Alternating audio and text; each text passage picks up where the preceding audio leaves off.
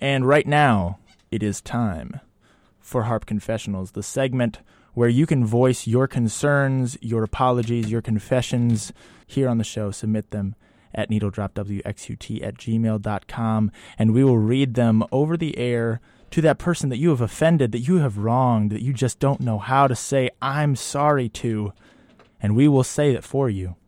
Anonymously, of course, right here on Needle Drop, over the peaceful and forgivable sounds of the harp. Right now, it's Harp Confessionals.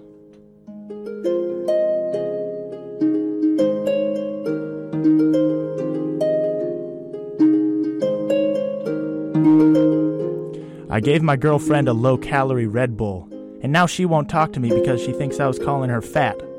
I'm sorry.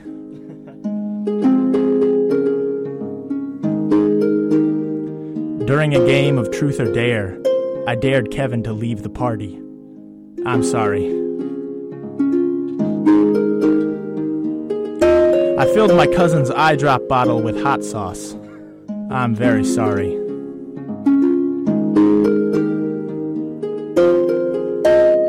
I paid someone to dress up like a clown and stand outside my ex boyfriend's house every morning for a week. I'm very sorry.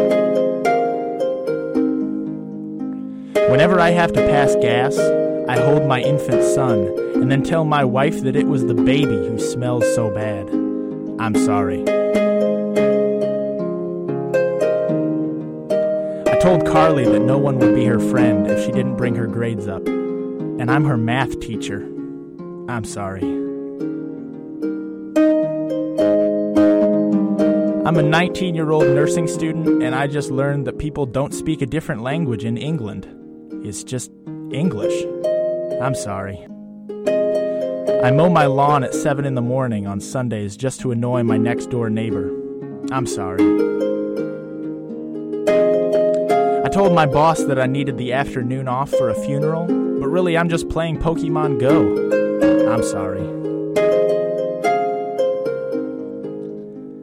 I was babysitting for my sister, and I ended up singing Trap Queen by Fetty Wap to my niece for her nighttime lullaby, just because I couldn't think of any other songs. I'm sorry.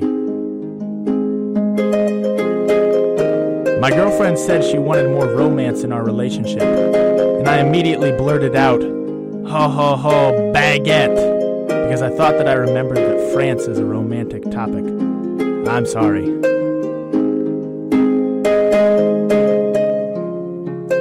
I laughed during a wedding ceremony because the pastor kept saying manly duties. I'm sorry.